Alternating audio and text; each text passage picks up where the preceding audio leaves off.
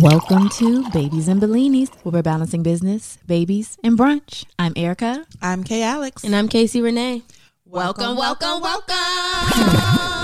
if the beat live, you know Lil' June made it. Body, yaddy, yaddy, yaddy, yaddy, yaddy, yaddy, yaddy, yaddy, yaddy, yaddy, yaddy, yaddy, yaddy, yaddy. Body, yaddy, yaddy, yaddy, yaddy, yaddy, yaddy, yaddy, yaddy, yaddy, yaddy, yaddy, yaddy. Body, crazy, curvy, wavy, big titties, little waist. And the shoulders. Crazy, curvy, wavy, big titties, little waist. Body, yaddy, yaddy, yaddy, yaddy, yaddy, yaddy, yaddy, yaddy, yaddy, yaddy, yaddy, yaddy. I like that dude that does that.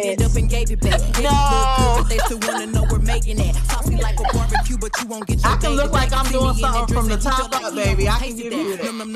The queen of clean twerking. Like, that's this is one of them songs where I just like, hey, hey. I'll give you nothing else. All right. Hey. Damn, Victor, are you doing the dance? What the fuck? Yeah. I really want to see Victor. I wish he didn't have up the icon, the picture. Right. I think Victor was literally behind the joint. Don't fake for us now, Victor. Ladies and gentlemen, Victor is on one tonight, low key. No, fuck that. Victor is fried.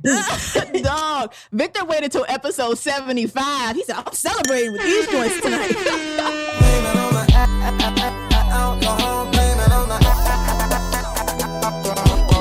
Virtual events, ladies. Hello. I'll go first. Oh, okay. Okay, so y'all, I feel like complete and utter like trash this week. Well, not even this week, because I literally we put the Christmas tree up, and then we put the elf up. It's time for the elf, AP. Let's get it. Get these kids together, right? Mm-hmm. So we did it, and Carson saw AP on the Christmas tree, and he walked up to AP, and I'm like, I'm still doing work. I'm on my laptop, and AP's in the Christmas on the Christmas tree. He walks up to AP, and he goes, AP, I did really good this year. I'm like really good, big brother. Like my mom, she gets on me because I'm not paying attention in school, but I just be confused. It's a lot just sitting there. And like, I'm like, oh, I like give this boy a hard fucking time. And he was like, I look out the window. And then he goes, I think I look out the window sometimes because I don't get picked to be weather watcher, but I still want to look out the window. And I don't want mom to be mad because she thinks I'm confused, but I really try my best in school. I said, oh my gosh. You had a whole heart to heart with the elf on the shelf. Oh my God. I said, yo, I'm trash. I am trash. Because I'd be like, Carson, pay attention. Like, I'd be going off on him. And he really is like, Carson is so dear, y'all. Like, yeah. I don't, Kyrie, he can meet whoever he meet, but I don't know. Something about Carson's girl and his wife. I'm going to drill the shit out there. That girl, yo, like, I don't know. You gotta be extra special for Carson. I don't know. You gotta be nice. You gotta be something special. Cause I don't know. I can't just have anybody with my son with Carson. You know? I just can't. Kyrie, he look like he don't give a shit. He be like, on to the next one. I need you to keep the same standards for both children. Cause Kyrie look like he'll be like. Kyrie is Kyle. Like, he just looked like whatever. But Carson is just so... Carson, yeah.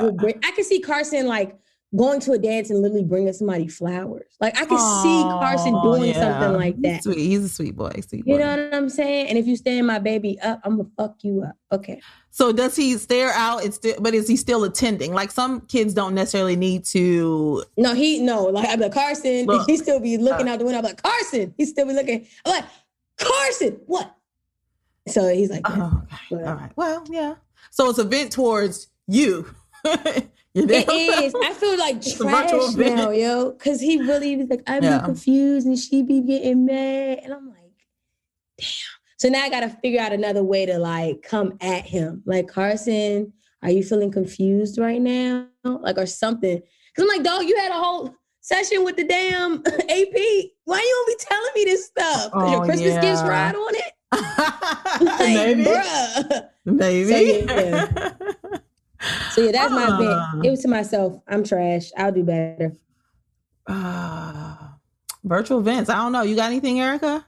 So I don't have any virtual events for the kids who are actually in virtual school. I have a virtual event for the little one. So Landon shocked me today. Landon was sitting at the kitchen table and he was writing on paper. Not, you know, normally I see him just doing this, like, you know, just holding the pencil with full palm and whatever. Today, he was holding the pencil properly. And he said, Mommy, look, I wrote an A. Y'all, he wrote an A. Then he wrote an L. And I said, where'd you learn that? Because I know it wasn't for me. So where I can't take credit. I want to. But I cannot take any credit for that. But like, I was sincerely shocked. Like, he was sitting there writing. Like, I should have taken a picture of it. I was like, who taught you this, sir? So I was like, wow, you never cease to amaze me. He's very independent. He's a low maintenance kid in some respect.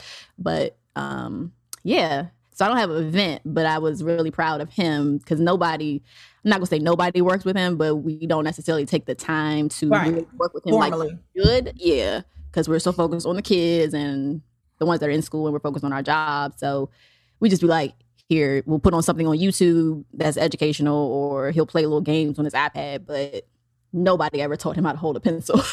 Maybe it was Aria. Maybe I should ask her. It probably was Aria. But yeah, I was proud of him for that. Yeah, I don't go best for the other ones because I haven't been paying attention. Listen, so my virtual event, we're still behind on work. That's just is what it is. Life. I don't even have any push or motivation to help. This is Missouri. Zoe 4.0. She got it. She's good. I don't even know what's going on with her, but it's okay because she got it. She's really good. But Zuri, we are behind on work, homework, because there's homework. I'm not, after the day that I sit with her in and out in between my sessions and attend to her and help and focus and log in and out of things for her and apps, I don't have any more in me. And so, I'll be honest, because there's no letter grade, I'm not really feeling the drive to go back and finish all this during our Christmas holiday, because that's really what I'm thinking. I mean, we tried to do as much as we could last week, Thanksgiving holiday, didn't catch up, and I just left it at that. And I just don't know if we'll ever really fully catch up with all the work. Just try again in second quarter or whatever, whatever the next quarter is. Just try again. I think This is second quarter. Oh, yeah, we're in second quarter now. But, I mean, you know, maybe just try again after the holidays. After the holidays, it'll be fine. And what she gets, PRs and IPs or something like that. So, you know, they don't really count on the transcript, really. Okay. That's just where I am. And she thinks she has a 4.0, so we do stress to her, like, oh, continue to get your good grades, blah, blah, blah. She doesn't know that she's behind on assignments. I know that. So she doesn't know that she's necessarily getting away with it, so... Okay. I'm gonna just let it slide right now. That's just where I am. I can't wait till these kids listen back to this stuff. Wow, my mom was some trash. You lied to me. You deliberately lied to me. Yes. All right, guys, let's pour it up and pour it out.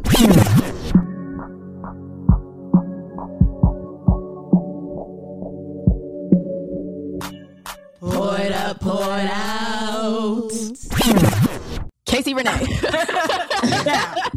know what? Actually, I got one. I got you. So it's a pour it out. So you know how like they always be like, you ever heard like the Midas touch? Mm-hmm. Anything you touch. Yeah. So I think my kids are like, what is something that's opposite? It's opposite because anything they touch goes to shit. Oh gosh. Dog, I cleaned, Kyle took them and I was like, all right, I'm gonna set up the tree. I'm gonna deep clean the back room before I put the tree up. And I'm gonna deep clean. I deep cleaned the dining room and the back room. And I said, okay, I have the weekend off because again of this great thing that they created. And I will do my office and upstairs. I cleaned it up. We put the ornaments on literally. The ornaments are on, and I'm like, all right, y'all got an hour. Carson goes rogue for like 10 minutes. And I'm like, all right, maybe he's upstairs on the iPad, whatever. He comes back down with a book bag a whole ass book bag. And I'm like, the fuck are you doing? He opens the book bag and turns it upside down. And shit just, yo, I said, what the fuck are you doing? What are you doing? Is that what you said? Yes, I was just. See, this is why he talked to Mason like that. I don't talk to him like that. We don't do that around here. Well, if you talk to him like that, then. I'm sorry. Damn, I feel seen. Shit. I just didn't get it. Because you ever look at your child and you just be like, what? Oh, yeah. What were you thinking? Yeah. What were you thinking? So he gonna say, he said, I want AP to see all my toys. I said, I promise he'll be in your room one day. I promise. Let's schedule. I'll take him upstairs now. Like, let's go. Like, I was so mad. And then now it's literally, it's just toys. It doesn't even, there's not even a minute of my, it doesn't even look like I cleaned my house at all. Nothing looks done. So yes, I am going to pour it all the way out for that. And I had something else, but I forgot. But that's good enough. It really was something else, but I literally just got so mad. And when I thought about it, it flashed back that my house is not even clean anymore. So I'm going to clean it tomorrow. So that way on Saturday when I'm here by myself, I can walk around in a clean house. And then on Sunday, they're going to come back and ruin it again. Enjoy it while you can. Yeah, yeah. Damn. I'm sorry, Mason. I'm sorry. Wait, what was that about? I'm sorry. It's one of our heads. So, Mason, remember I told y'all on a couple episodes back that Casey should take the time to read the messages between Carson and Mason? Yeah. They have text messages. They text message each other on the iPad. I almost beat Carson's ass for that. Carson was like, shut up, Mason. Mason, you shut up. You do this and you do that. You never call me back. You're not my friend. I don't want to talk to you ever again. And so Casey was like, I just read these text messages. Oh my gosh, I'm so sorry. We do not talk to our friends like that. Like, I am so pissed off at Carson. I don't know where he would get that from. Well, sis. Wow. I got a shoe for you. I think it fits. But I'm looking on the iPad because she kept saying, you want to see something funny, read their messages. I'm having a bad day. I'm finally ready to laugh. I'm like, let me fucking look at these messages. I was like oh my God, I'm horrified. Yeah, because so Carson was saying all this stuff and then Mason was like, you're making my life worse. I was like, what? Where would you get that from? I was in trauma already. I was like, Carson, what the hell? You are 6 years old. How is sir? There's nothing worse or anything that can get worse about your life. What do you mean? You're making my life worse. So I just had to translate it. I'm just like, oh gosh. Nah, man. I was like, Carson will be calling Mason at 3:00. Here go Mason. Mason text Carson at 2:30 and was like, I can talk now. I said, yes. I said, call him. Call him up right now. He'll play them games. Like but you know, the message was from like 3 months ago. So Mason was pretty far removed from it. He was like, okay. Yeah. Okay. Whatever. They're over it. Right. Right. Okay. Like, well, I'm gonna hurry up so that we can get to our guest, the meat and potatoes of things. And yeah. I'm going to yeah, that's real fast, sis. You're there. Yeah. I know, right? I was in there. I was ready. Because then it's like, do I do this or do I not? Well, just in conjunction with today's topic and our guest, I am going to pour it out to my anxiety. It has definitely flared. And as you all can see, like I have breakouts.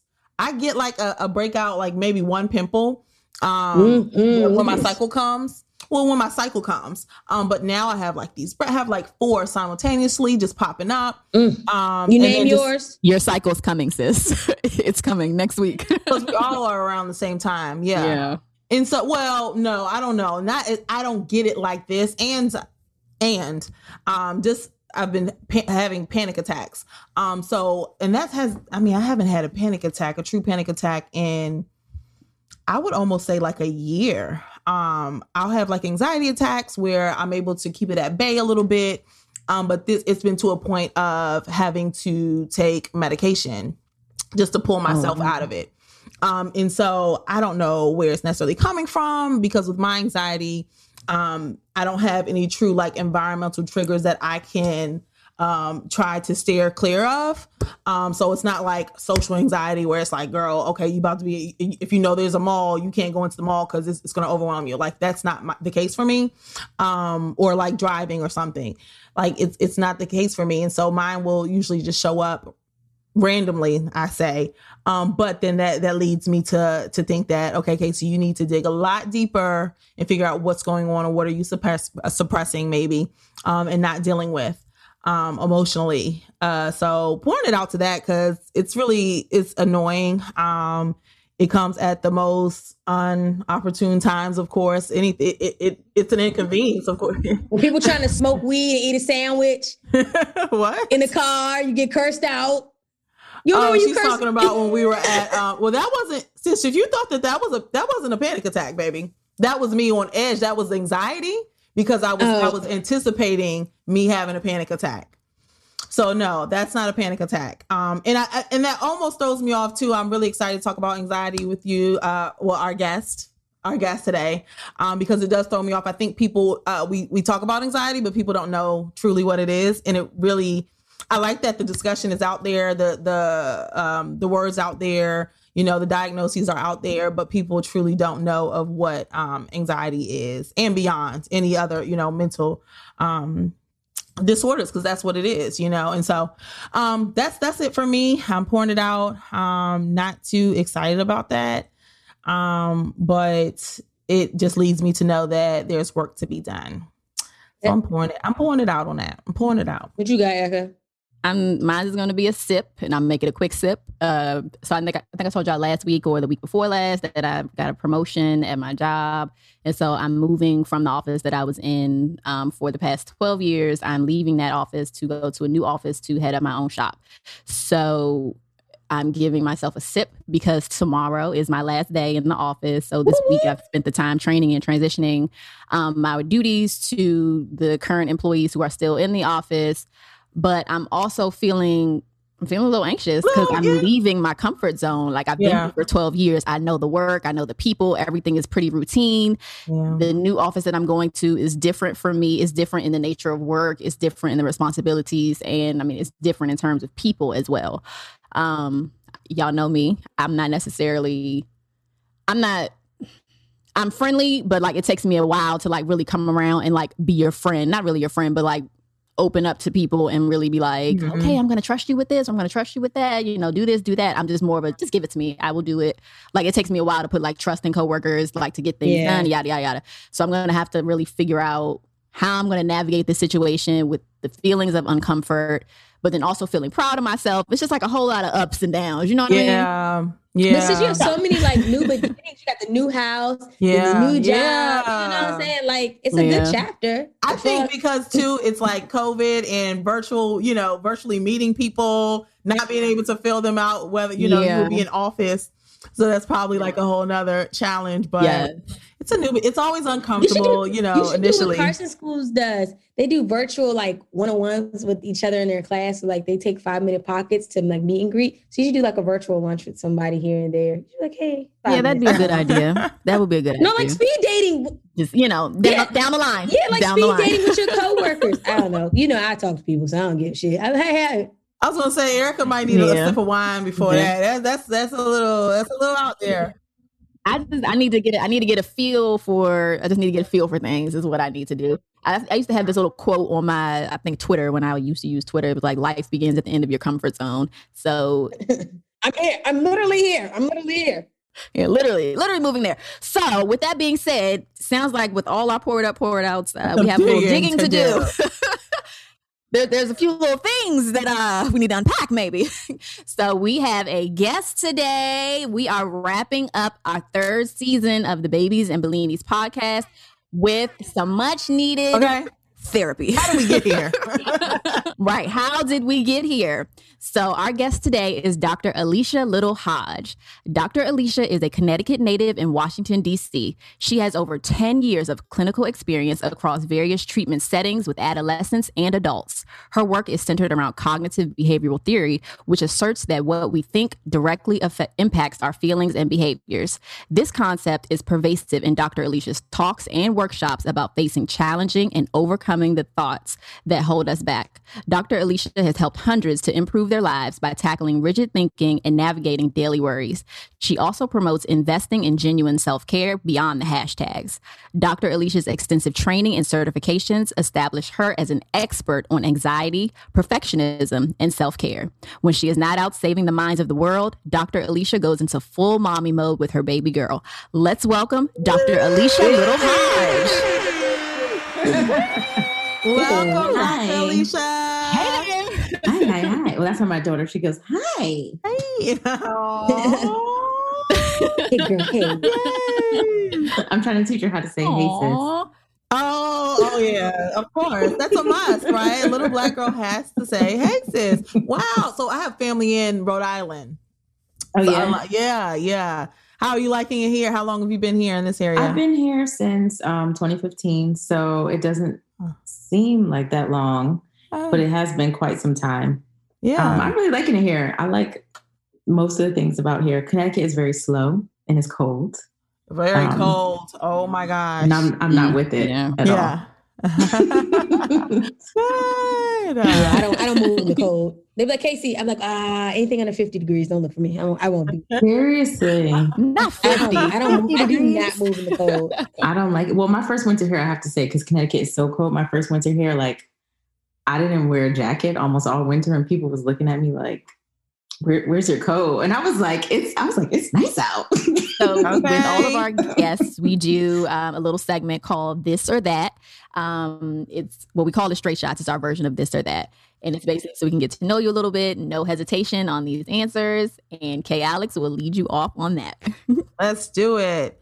So you cannot think too hard about this. It's going to be just like a right. Don't try to. How could you tell a psychologist not to think hard? Right? Isn't that backwards for a therapist? Okay, ready. So we have a book or a TV show? TV. Which TV show? Oh, I can't answer that. Something to do with murder. Oh, I love Law and Order SVU. Yeah, I love. Yes. I love Law and Order. I'm done with books. I've read too many books and now I can't. I'm scarred. I don't even like to look at books. Oh, you got your PhD. Yeah, that's true. Okay. Are you an early bird or night owl?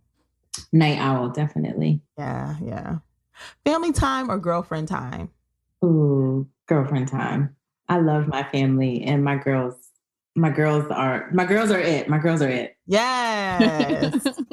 Affirmations or scriptures? I would say affirmations, because the trick there is you could make a scripture into an affirmation. Ah, Lucia. That's what you did there. We like that. Night in or night out? These days, I really wish I could have a night out. I'm sorry. I don't want any more nights in. That's me. I miss it. I miss the real night out. But yeah. All right. Exercise or meditation? I would actually pick exercise. Mm-hmm. Okay. I like exercising, actually. Nice. Well, that tells us a little bit about you. And we see you have your wine glass tonight. So, I don't know. We try to be cute for you. Right. Red or white, a wine or liquor. I mean, I'm a red. And if there's no red, the liquor will work for me, too. Yeah. Cheers. Yes. Our type of girl. Welcome to the BxB podcast. Thank you. I'm so excited. So is there anything that we missed in your bio? Anything you want to tell our listeners before we really dive in? I like that bio. You wouldn't know that I wrote it. I mean, obviously I like it, but I think that it kind of describes me. The biggest thing about me is that I'm really interested in people looking at their perspective and realizing that if you could change your perspective, you could change anything. Man, I wholeheartedly believe that. Yeah, I have a pen and paper for today. What y'all gonna learn about Case Renee, she's multifaceted. Just like I had a pen and paper out for Reba, I will definitely have a pen and paper out for today's episode as well. Thank you. Yeah, we get the gems, okay? Get the gems. Go ahead and type it up and send it over, Casey. Thanks in advance. So we wanted to start off. We have some different areas in which we're gonna try to address for the entire episode. If not, we may just have to have you back for next season. I'm just throwing it out there. But We are going to go into Therapy 101, Anxiety, Coping in a Pandemic, and Boundaries. So Therapy 101, what are some things to know before deciding on your healthcare provider? Yeah, so when you're thinking about who you're looking for, of course, you want to consider what your issue is. So, for example, if my specialty is anxiety, then you probably are better suited finding people who say that is their specialty. A lot of therapists have a bio, like on their website or on, you know, whatever directory you're looking at. And I tend to encourage people to look for the ones that speak to them. Like, are they saying things that stand out to you? I know that I personally carefully have crafted like my bio towards clients to be like a sum of the things that most of my clients say. So that way people, when they call me, they're like, oh, those are the things that I think about. Those are the things that bother me. And I'm like, good, we're more than likely a best fit. Yeah, recognition. Yeah. And then also though, doing a consultation call is really important. A lot of people offer like free 15 minutes. So you can ask them questions. And to me, the research shows that even though somebody could be like super trained, really good at what they do, if you feel comfortable with your therapist, it's a good fit. Major key. Yeah, and you'll trust them enough to open up. And I'm just going to throw out there, when I first started going to therapy, now 9 years ago, I felt so bad, I felt awkward because back then there weren't really these different types of search engines, if you will, or websites to really find Black therapists. And so I called around locally, and I am in Prince George's County, so I sort of assumed, right, that my therapist would be Black. But the first time it was a white woman, older in age woman. Mm-hmm. And I walked in and I said, this isn't going to work, man. I'm so sorry. Y'all could take my copay. This isn't going to work. So I just felt like every time I would call around, like do cold calling almost, for therapists, I would definitely like suggest that I would need an older woman of color. And that was just the comfort zone for me. And that worked. And the guy laughed at me because I was like, I don't want to seem away, you know, but is there any way that I could have an older woman, Black woman, as my therapist? And he said, oh, for sure. That's fine. People, you know, do request certain, you know, what genders or age, you know, age ranges, you know, because I don't necessarily may want to come in there and talk to a 25-year-old. I mean, I don't know how long it takes for schooling, but I don't know, you know, we all start somewhere, but that was just my comfort zone. I don't necessarily want to talk to someone my age right now. And that was like perfect for me, you know? So I do tell people too, to sort of shop around for your therapist. So if you do come into a session and like you said, maybe not feel comfortable, just like any other healthcare provider, like a doctor or an OBGYN, you'd be like, I'm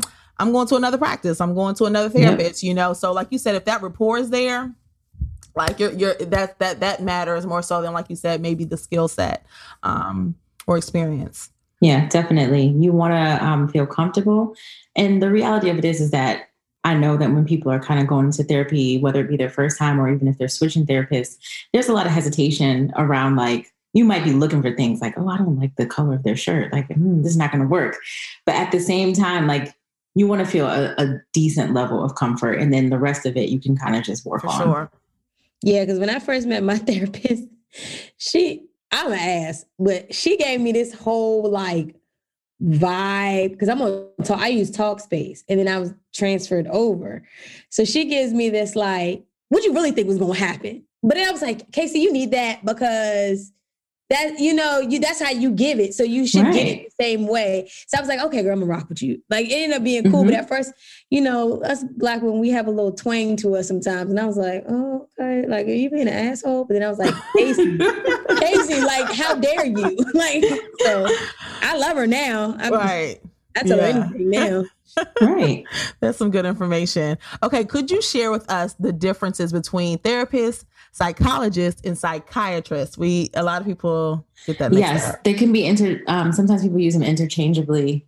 So one thing I will say is that most everyone who practices some sort of mental health can fall under the umbrella of a therapist. Mm-hmm. So for the purposes of what we're talking about, between the three, more than likely a therapist is somebody with their master's degree. And then a psychologist would mean that they pursued their doctorate. So psychologist is a very protected title in most states, meaning that you have done a certain amount of hours of practice and training and that you passed a certification, like a licensure exam. Okay. So oftentimes I will kind of like distinguish, like I'm a psychologist, not because I'm like putting my nose in the air, but I'm just indicating that I've done some extra stuff. And then, yeah, and you're a doctor. And then a psychiatrist is a medical doctor first. So they went through med school and then they specialized their training to do mental health in addition, which is why they prescribe medication. Right. Some people, you know, argue psychologists are like, I wish I could prescribe medication. I do not. I'm not trying to kill anybody. Listen. And nor did I, you know, I didn't want to devote 4 extra years to be touching rashes and blood and all that. So psychologist, you know, that was for me. I stick to the talk therapy. Yeah. And we were discussing that previously. And I was like, with medication for myself, like I initially went to a psychiatrist and then I found that even your general practitioner can, but with them, my experience, my general practitioner tried to give me an extremely high dose that would have probably had me like a zombie out, like not even myself. Sometimes I am on an antidepressant. And so sometimes it is funny. We were just at my little cousin's housewarming and we did speeches. And so, just to sort of, you know, toast to these different celebrations and things like that. But anyway, my sister always gets emotional. We're just emotional people. My sister and myself. And I just couldn't, there was no emotion there for me. And I was just like, whoa, wait a minute, what's going on here? You know, but I did notice like, I'm still myself. I am myself. I feel like my dosage is fine, but I remember a general practitioner trying to up my dosage because I was telling her about just some anxiety heightening just because of COVID. Like, girl, it's a lot going on. But anyway, I would probably stick to a psychiatrist. That's just my input. Yeah, a general practitioner can definitely be like a good first stop, and then they could give you the referral. But I think the psychiatrist, in most cases, is the best bet if you're going to remain on a medication. Yeah. You kind of want somebody who might have a little more experience and specialty in that area. So, are you a product of therapy? So, have you ever do therapists? And I was actually talking to someone the other day. I was like, I wonder if therapists go to therapy. Are you a product of therapy? Do you have a therapist? Yeah. So I do go to therapy. I have gone to therapy in the past. I would say I probably started being more interested in pursuing therapy like early in my career. Because I think it's a really good experience to know what it's like to be on the other side of the chair. It's very important. There used to be programs that required people to go to therapy, but now I think like legally that's kind of like a no-no. But I do believe that if you are a therapist, you should know what it's like to experience being a client, and also with all the work that we do holding space for other people, you should have your own professional space too. Exactly. Like I can imagine that's a lot. People unloading a lot on you. You know, I was just watching, what was that guy's Unravel? Is that Unravel on HBO or Unwind? The Undoing. Undoing. I'm like, I didn't watch it yet. And I was like, whoa. Good. Because she's a therapist, one of the main characters. And so I was just like, I wonder if she has someone to unload all that on, because that's a lot taking in all that all day, sorting through other people's mess, you know? And then so, but that's good. That's good. And then lastly, for our therapy 101, any advice for those who are unsure of therapy? I know a lot of us are talking about therapy. You need therapy, girl. You need therapy. Like, I'm gonna point you to the right therapist. So before we answer that, go ahead, Erica. I know that you mentioned in the beginning that when you research your potential healthcare provider, that you should look for certain words. And I know in your bio, you know, words like perfectionism and anxiety and self-care popped up. And so that would be like a trigger word for, you know, what you think you would want to go for. Like for me, I would be like, oh, perfectionism. Okay. That's so mean. I have to like figure it out. So I have a bio like on the therapy tab on my website, and it has questions. It says, do you feel as if you're constantly on the move, but not getting anything done? Are you noticing that your thoughts are interrupting your sleep? So I have like questions, like a for real, like, is this you? Then maybe, you know, this would be a good fit. Okay. So that would be perfect. So it's kind of like a checklist, I guess. So you would kind of be like, do I meet these criterion type of thing? And if I do, I'm going to need a visit. It's a real professional dating profile. Like, it's just like, do you have this? Do you feel this way? Yes. I really feel seen with that first one, because today I had to get on myself. I wrote a whole to-do list. I went upstairs and I sat on the bed and I said, Casey, what do you need to do? And I wrote down like 6 things. I literally, by 2:00, I got nothing done on the checklist. But I could tell you, this morning I felt so productive. I was like, what the fuck? And I was like, but I did everything that was not on the checklist. It was weird. Well, you got other stuff done. So that would have probably been for tomorrow, but you'll just do today's tomorrow. So I finished it. I did. After I checked myself, I said, I got to sit down. And I actually didn't finish everything except for one thing. Oh, good. Oh, okay. Well, that's pretty good. I would say that's good. Right. Do you feel like we all have some type of trauma that needs to be sorted out? Or is therapy necessary for simple things? Maybe not feeling fulfilled right now, like wherever you are in life, or... And how long do you think, is this like an ongoing thing? Should therapy be like ongoing, or is it okay for like a 6-month? Like, how do you even measure, your progress with therapy too? So like, I don't know. It's very much like the answer, of course, is it depends, but I am someone that believes that therapy could be for everyone. And what I mean by that is it never hurts to have a non-judgmental space where somebody is listening to you. I think there's so many people I've come across in life that I'm like, man, like you haven't experienced what it's like to just be heard. Right. So I think therapy in and of itself in that way is real valuable. Now, I do know people usually tend to come to therapy when everything is blowing up, when they're in crisis. And I do talk to them and I'm like, dang, if you could have come like 3 months ago, I really wish that I could have gotten to you 3 months ago. That doesn't mean that they won't improve, but it would have just been nice to kind of intervene before they gave themselves permission to call me. I have had some people also be proactive though. Someone's like, oh, I'm about to move and I'm going to do this, this, and this. And I just want to check in now and make sure that I'm good. So that's why I'm like, I think that it can be useful in all situations. It's just really up to the person to feel ready and open to it. For sure. So I have a question.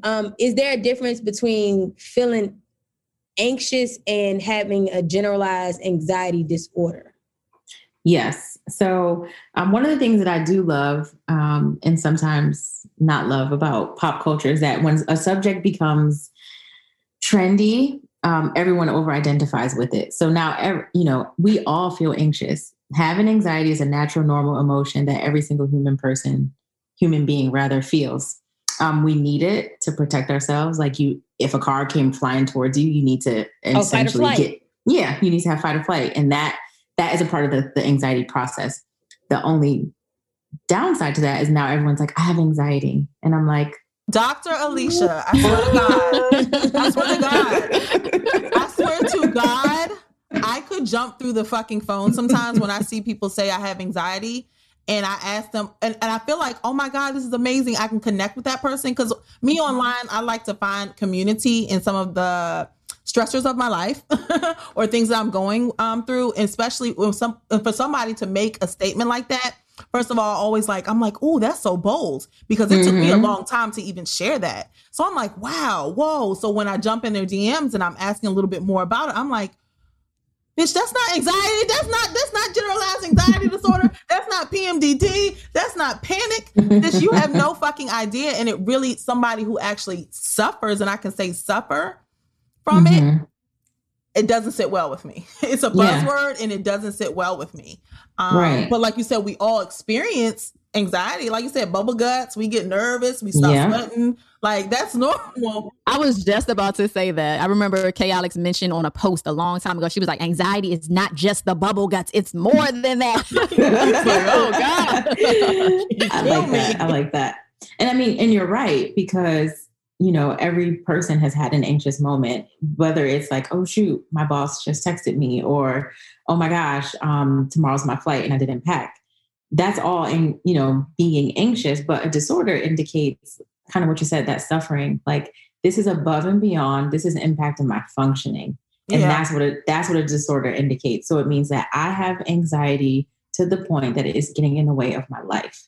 Yeah. And not everyone can say that. Right. Wow. Thank you for that. Thank you for that. She's been screaming it for years. Now we have a professional saying it. So you people. You were right. If you didn't listen to episode 75, I told you that's what I had. She told you that's exactly what it was. And she told you what you don't have. So don't be out here claiming all this stuff. I mean, and throwing it left and right. I don't even claim it like that. I don't throw it out there as much. Like I talk about it openly here because we're just like totally transparent.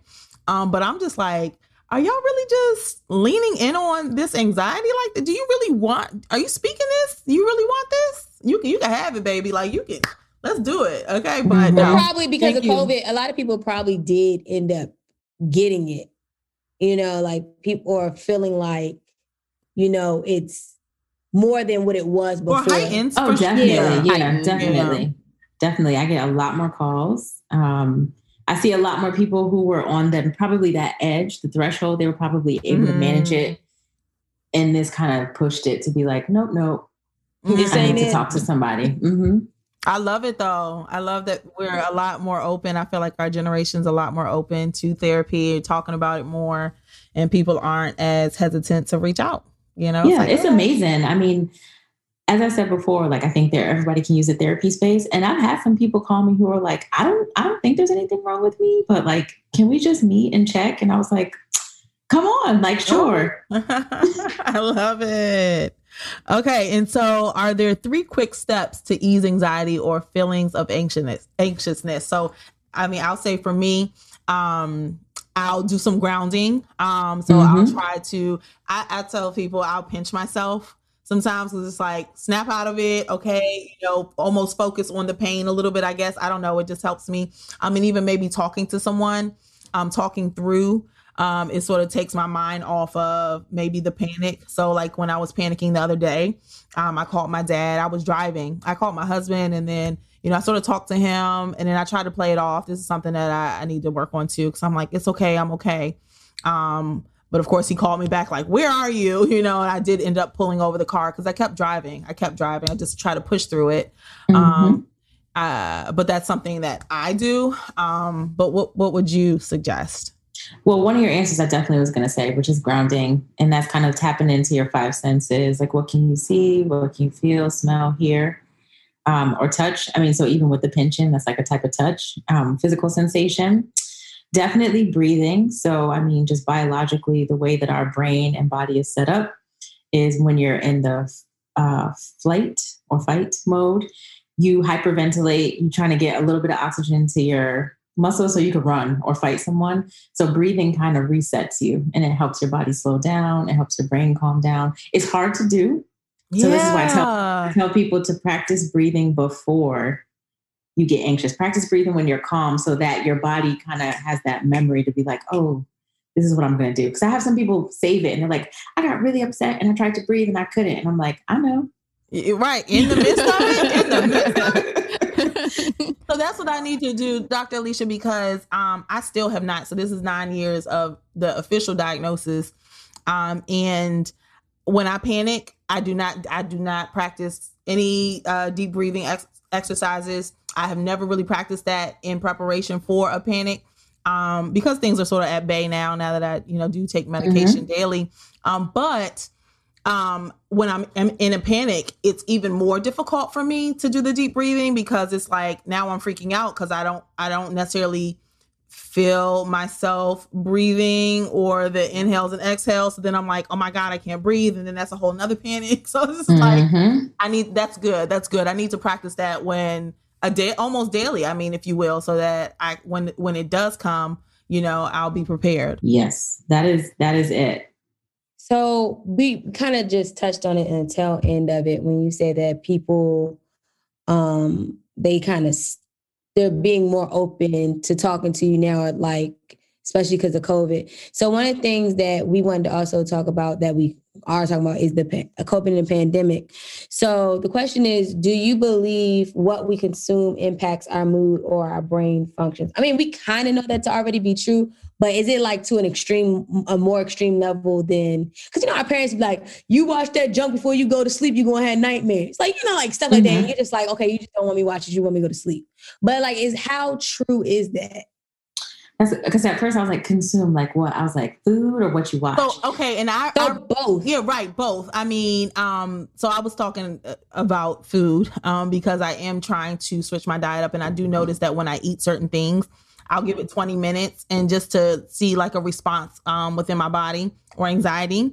And so that was my approach. But then I was like, I mean, shoot, that can be visually, that can be whatever. Right. You know, like you said, what you take in, what you read, you know, friendships, emotions, all the things. So, yeah. Because I be reading the eroticas. You know, I ain't going to lie. If it sways my dreams one way or another.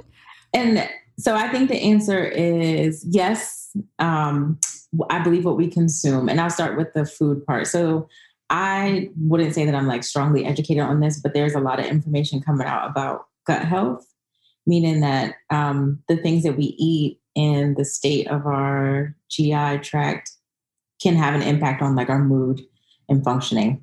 So, I mean, if you just think about yourself as a machine, if you put a lot of junk in it, the output is not so good. Right. It's not. I think I always encourage people when they're coming to see me to have a physical, because I want to make sure there's not something medical going on that might be looking like anxiety.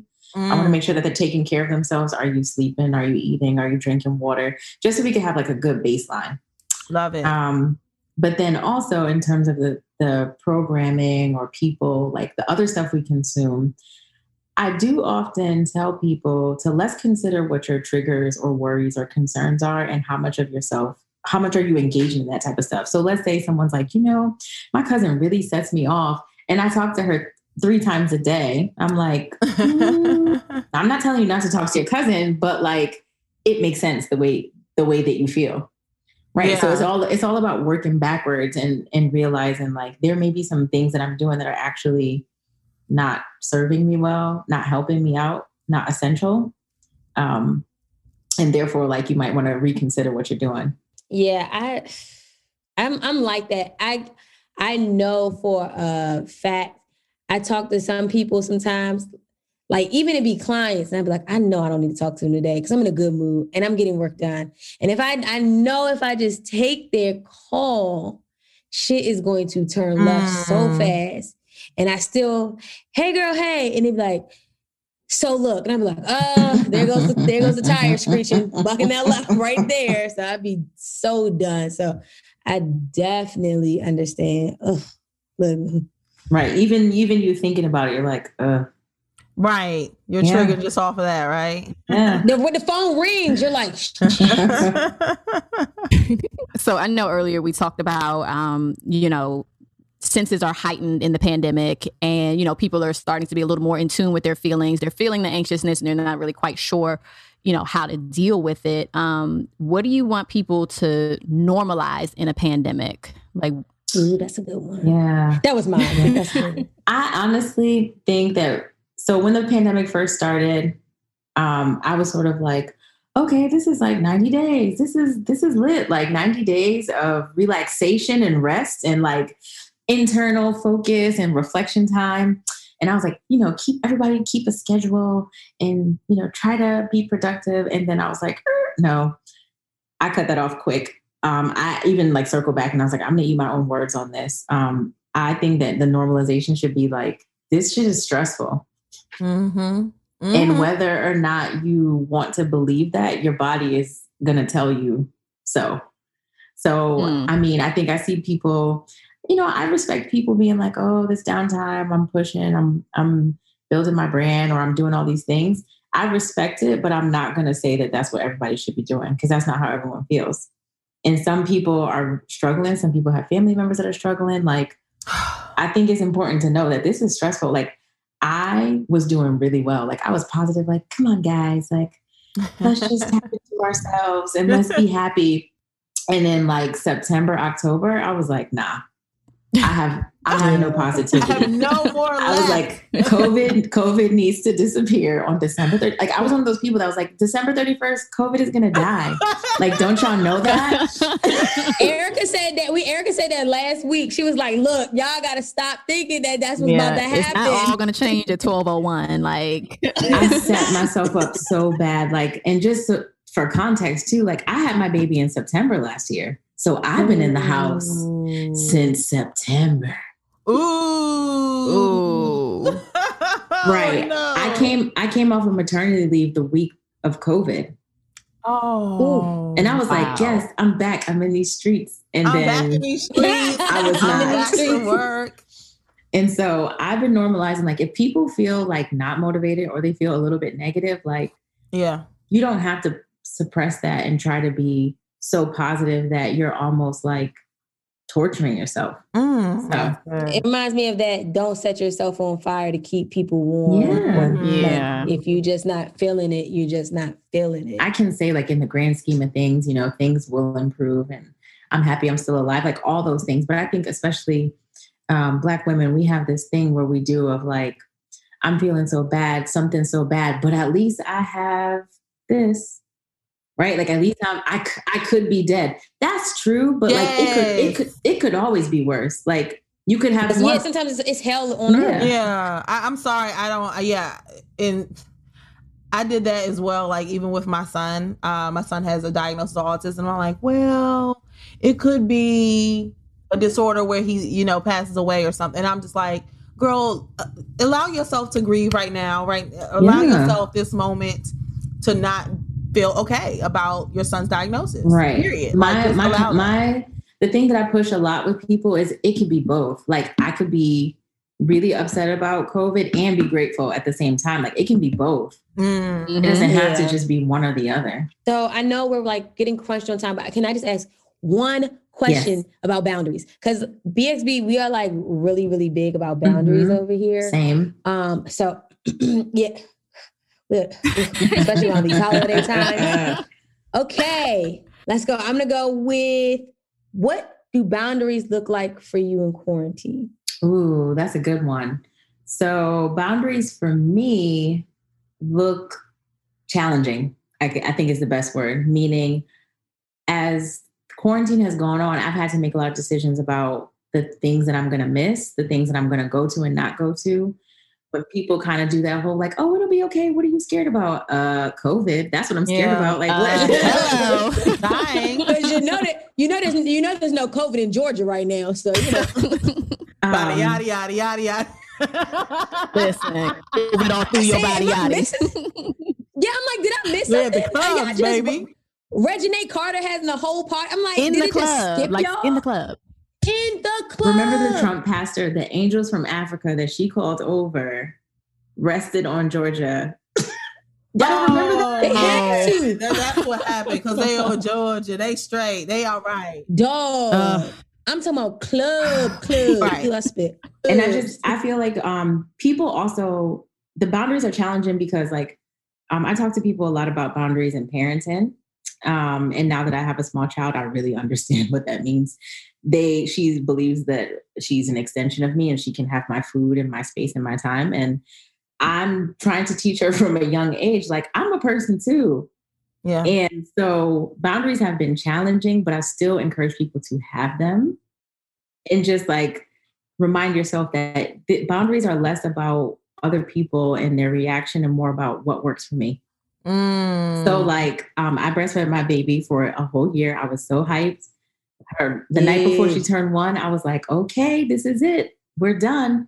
And like, you know, now her little routine is like, well, let me dig my hand under your shirt. And I literally have been like, I don't like this. And I look her in the face and I'm like, I do not like this. Please stop. Mommy doesn't like it. But I mean, I know it sounds small, but like, that's my boundary. Like, look, sis, when you don't want me to hug you, I don't hug you. When I don't want you to dig up my shirt, don't do it. I love it, Dr. Alicia. At a young age, she's like, you're going to understand this. Let me get to your eye level. Let me get down. And so, but I like that you said that, because we did two episodes ago. Was it 2 episodes ago, guys? We talked about boundaries during the holidays with families. Mm-hmm. And we had posed a question on our Instagram stories, and everyone sort of went off about it. Just saying that they definitely agree that it's never too late to establish boundaries, because we are, you know, now the BxB listenership is usually like in their 30s. That's the average range. And it's like us coming to our parents at this age, out of nowhere, if you will, because we've never verbalized this to family and friends. Just coming out with these boundaries, we found that, of course, it's intimidating, because a lot of people are like, yeah, boundaries. And then when we ask, well, have you verbalized them? People are like, well, no, not yet, but I got these boundaries. And it's like, well, since nobody knows them shits. And then some people are also saying that when they did set the boundaries, that it was hard. They got kicked back and stuff like that. Oh, of course. Yeah, it was some people lost friendships. Some people, you know, lost relationships with family members. They were taken aback. They were offended. But like you said, it wasn't about you. Like, how'd you make it about you? Yeah. So I tell people, like, real quick, the success of a boundary is not in how the person responds. The success is, did you set it? And did you hold it? Write that down. Casey ain't taking no notes. Write that down, Casey Renee. That. Success of a boundary. It's not the person's response. It's, did you make it and did you maintain it? Wow. Because that's really right. Like that. Yeah, just like think about it. Like, think about this is the metaphor or the example I give my clients. You all have children, and I'm sure they've all thrown a tantrum. So in the grocery store, right? You set the boundary. No candy. They have nothing to lose. So their goal is, I'm going to trespass and cross her boundary. How will I do that? I'm about to fall out and embarrass her. Because their hope is that you will change the boundary. You're teaching them in that moment, do I need to listen to her boundaries, or are they just talk? Am I wrong if I beat their ass after, like, for that? I mean, that would be you enforcing your boundary in your own way. Oh, okay. How you enforce your boundary? That's on you. I just wanted to know. So when Susan looks at me, I'm like, I am actually enforcing my boundaries in my own way. Susan, mind your fucking business. So is it safe to say that if I say, okay, I have set my boundary, they have asked me why? I used to get really offended by that. Mm-hmm. Like, don't ask me why. Like, if I told you I don't want to do X, Y, Z, I don't feel comfortable, and you ask me why, is it safe for me to say, okay, it's them, it's not me? Like, is it safe for me to start? I mean, you can make the decision on, do I explain it or not? Because the reality is people want to make you feel uncomfortable. That's why they're saying why. So they're hoping that in that moment, you could be like, no, it's okay. Never mind. Like, that's what all that is. That's like trying to make you feel guilty, trying to make you uncomfortable, because the reality of it is that it becomes now a matter of like, dang, you usually do this. How can I get you to maintain that thing that I benefit from? Right. And I think our generation, because we're so used to, right. Like, maybe the next generation will definitely grow up with no as a complete answer. I know that we're trying to enforce that now. Mm-hmm. But like we said, especially for like our older generation parents who are like, well, why? You know, we're like, or we feel even just inclined to say, hey, Dad, I can't come over today because blah, blah, blah. Instead of, hey, Dad, I'm not coming over. Unfortunately, the older generations, they weren't taught to be that way. They were taught to not have boundaries. So they don't really. Yeah. My mom's age, I swore they were made to like do housekeeping and stuff. Cause my mom, she's 1 of 9. I'm like, why the hell? She's like, we all had roles on the farm and stuff. I was like, oh, that's why she had so many of y'all. Y'all need things to work. Yeah. Y'all was made to be employees. That's good. That's good. And I think that sort of solidifies a lot of us, you know, our feelings behind setting boundaries and honoring them. And again, you know, not really being fearful of the response of, you know, the people who you set them with. Mm-hmm. It's not easy to do. I can say that for sure. We were talking about too, as well, just boundaries in friendship during the quarantine. Mm-hmm. It seems like some people may think that you are to be available as you maybe once were before pre-COVID. And I don't know if it's because people are working from home, or I don't know. But what...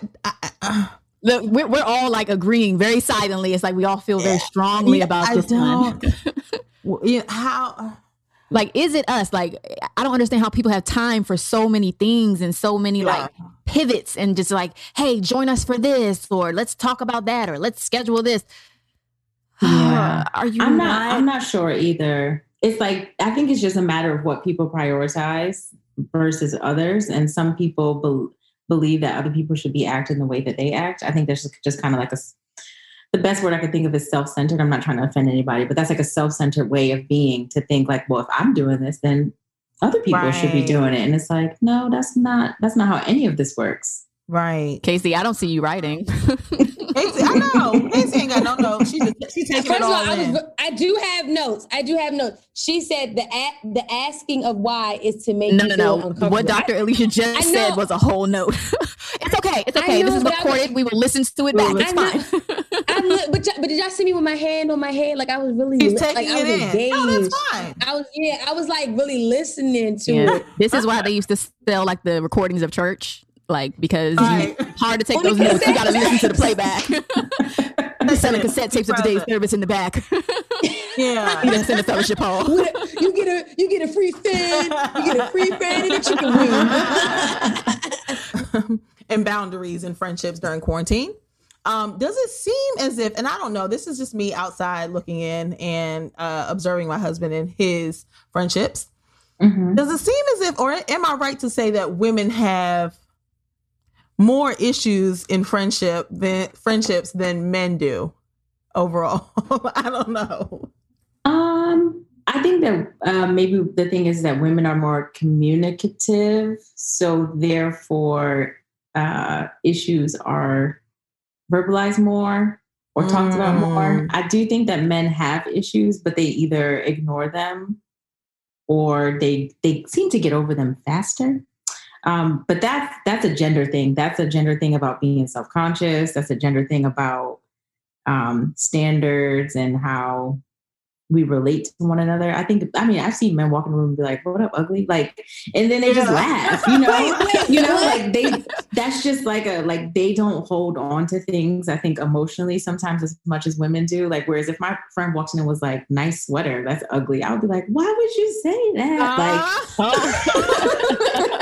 Talk to you about what you said to me about this. Right. And then I'll be like, I didn't say anything last week when you did. And it's just like, girl, I was just playing. Yeah, the jokes turn a little serious.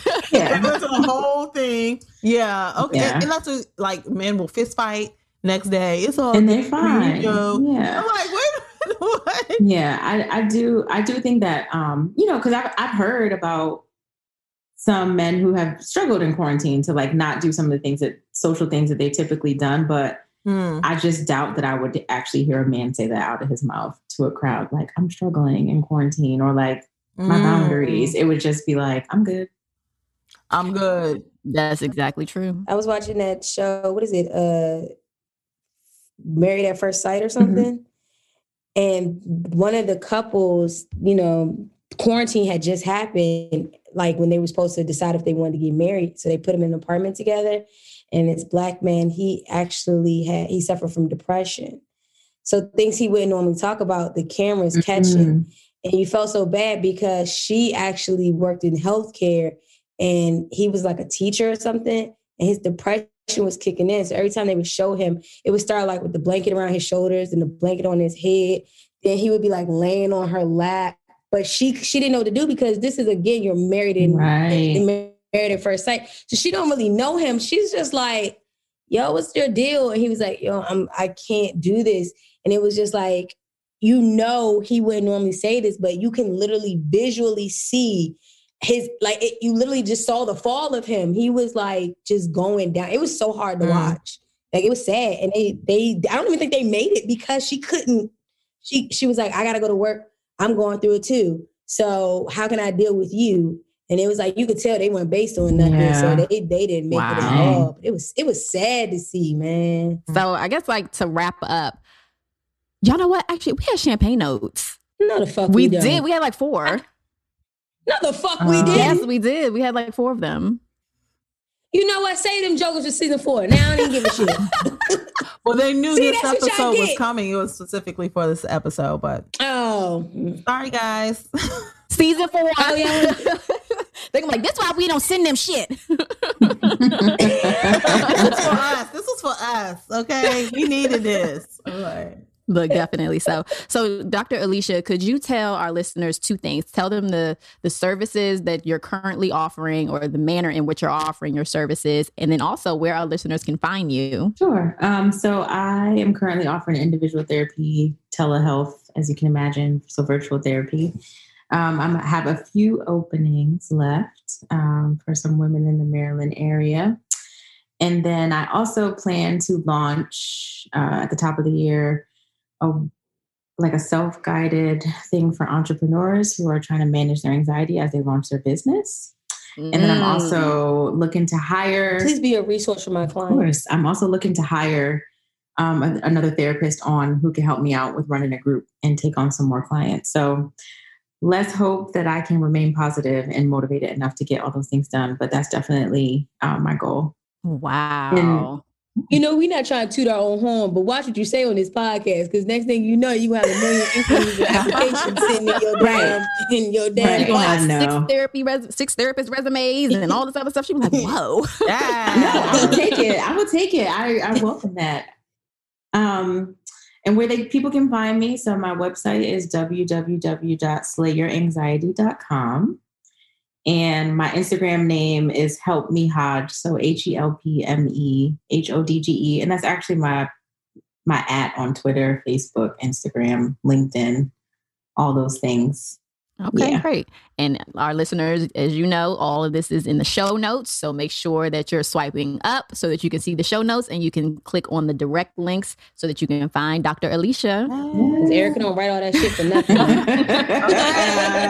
Every week it goes unnoticed. It's fine. Shout out to this shit. And they DM us asking the questions.